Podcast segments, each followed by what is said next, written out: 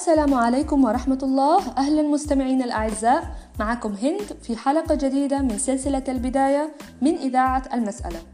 وفي إطار البدايات أحب أخصص وجودي معكم اليوم عشان نطرح بعض النقاط الأساسية عن مؤشر مايرز بريغز للأنماط.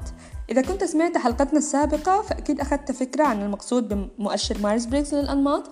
أو يمكن تكون أنت أو أنت أساسا سمعت عنه أو سمعتي عنه من أصحابك أو أيام المدرسة أو مثلا عن طريق الإنترنت صح؟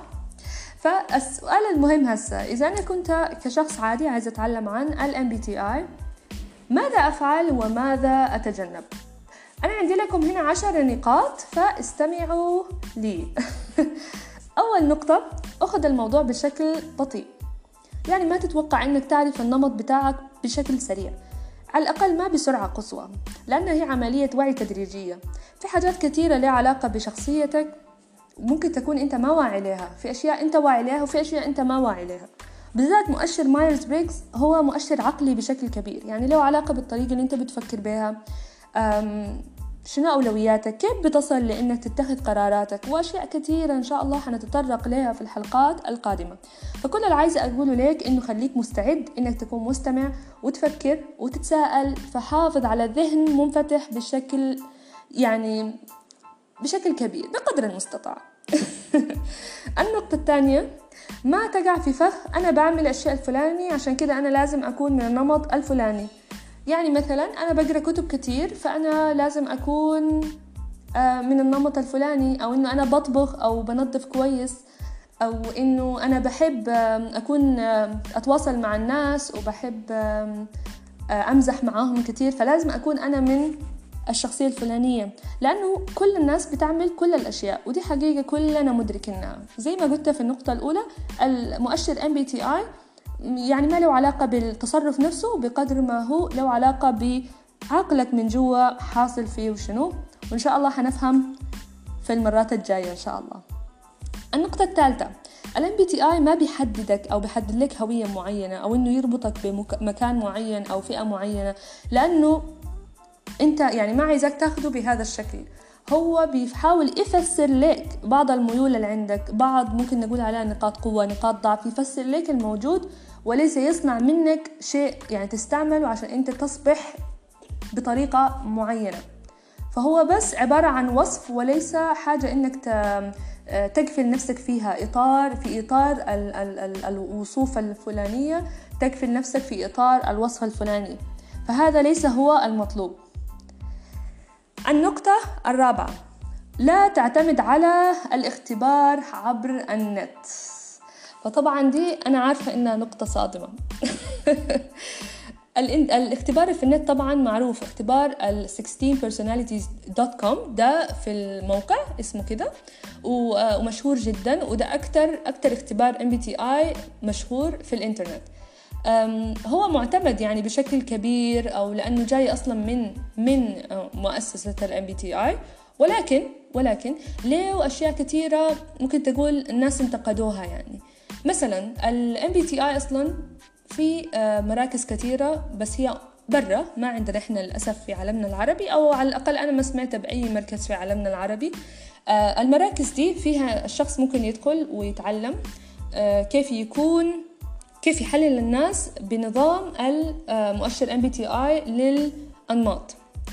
طيب فهو بيدخل الشخص وبيتعلم بعدين بياخد شهادة إنه مرخص إنه يعمل التحليل ده. فهناك الناس ديل بيسموهم ال Certified MBTI Practitioners. ديل كتير قاعدين برا وبيقولوا إنه لما يجوهم ناس عشان يحللوا لهم شخصيتهم أو يعرفوا يعرفوا لهم شنو النمط بتاع ال MBTI حقهم بيقولوا بيكتشفوا إنه ال ال الاختبار الاونلاين في كثير جدا من الأوقات بيكون خطأ. ولكن ده طبعا بيحصل لأسباب كثيرة بيحصل لأسباب كثيرة. لأنه الاختبار نفسه ممكن يكون أحيانا الشخص بيجاوب الاختبار على أساس الحاجة اللي نفسه فيها لأنه زي ما قلت في عوامل كثيرة لا واعية. فاختبار ممكن الشخص يجاوب الأجوبة على أساس الشيء اللي نفسه فيه ومش على الشيء اللي هو فعلا بيمثل تجربته الحقيقية في الحياة. فدي حاجة منتشرة جدا بشكل كبير في ما بين الناس. النقطة الثانية إنه ممكن على حسب حالة الشخص نفسه يكون برضو في أجوبة تأثر عليه وأجوبته ما تكون دقيقة كويس. وفي ناس ما بتستمع لأجوبتها الأولية أو الانطباعات الأولية بتكون بتحاول تغيرها دي حقيقة. وكمان غير نقطة إنه آه، في ناس كثيرة انتقدوا الاختبار نفسه وقالوا إنه الاختبار ده يعني ما بيمثل نظرية ال 16 شخصية بشكل دقيق أو قالوا مثلا إنه بيمثل حاجة تانية اللي هي ال Big Five مثلا ما بعرف لو سمعت عنه عزيزي المستمع لكن ده نظام تاني لتحليل الشخصية. فقالوا إنه ممكن يكون هو ما ما دقيق جدا. ولكن عزيزي المستمع ما عايزه أخوفك من الموضوع هو الموضوع بسيط جدا. وأنا طبعا بشجع إنه أنت تعمل الاختبار أعمله مرة مرتين ثلاثة أربعة لأنه هو مفيد جدا. وكمان ممتع. ولكن اللي عايزة أقوله إنه ما تعتمد عليه كش... بشكل مية في المية. بس بعد ذاك حاول تعرف هل أنت فعلا آه، من الشخصية دي أو لا.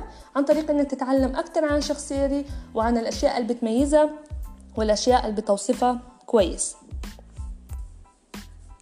النقطة الخامسة كونك أنت هنا معانا أو أنتي آه، معناها إنك أو انت مهتمة بفهم نفسك. فدي حاجة طبعا جميلة جدا.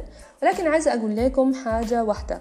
أنت هتستفيد كثير طبعا من الام بي تي اي لكن الام بي تي اي ما آخر المطاف الحقيقة انه في ناس كثيره بتعمل في دراسات كثيره جدا زي ما هسه ذكرت لكم ال Big Five ده. ففي في يعني آه، طرق لتحليل الشخصيه كبيرة جدا. فأنت إذا كنت مهتم بالموضوع ممكن تتوسع فيه وتتعلم أشياء كثيره آه، في حاجة اسمها ال Enneagram في Zodiac في ال Socionics صح؟ ف وفي حاجة اسمها كمان ال OPS فديل كلهم جزء منهم ممكن تقول عليهم أنظمة بديلة. الشخص ممكن يدرسها ويشوفها ويتعلم منها ويقدر يعرف أشياء تانية عن شخصيته. ممكن تكون ما بتتوصف في ال MBTI بشكل واضح أو تكون مثلا بتتأخذ بطريقة مختلفة. فدي حاجة مفيدة. وجزء كثير من الأشياء دي ممكن نقول عليه مكمل أو بيحاول إنه يفهم الشخصيات برضو من منطلق قريب جدا من منطلق مؤشر مايرز بريجز للأنماط ولكن بطريقة شوية مختلفة. أو إنه ياخد يعمل أنواع فرعية أنواع فرعية من كل نمط. فلو حبيت تشوف في الموضوع فطبعا إن شاء الله إحنا حنعرفكم بشكل إن شاء الله مختصر عن الأنظمة الثانية دي. بس عايزة أقول لك بي تي اي ما آخر حاجة تقدر تتعلم منها عن نفسك. ودي حاجة طبعا جميلة جدا صح؟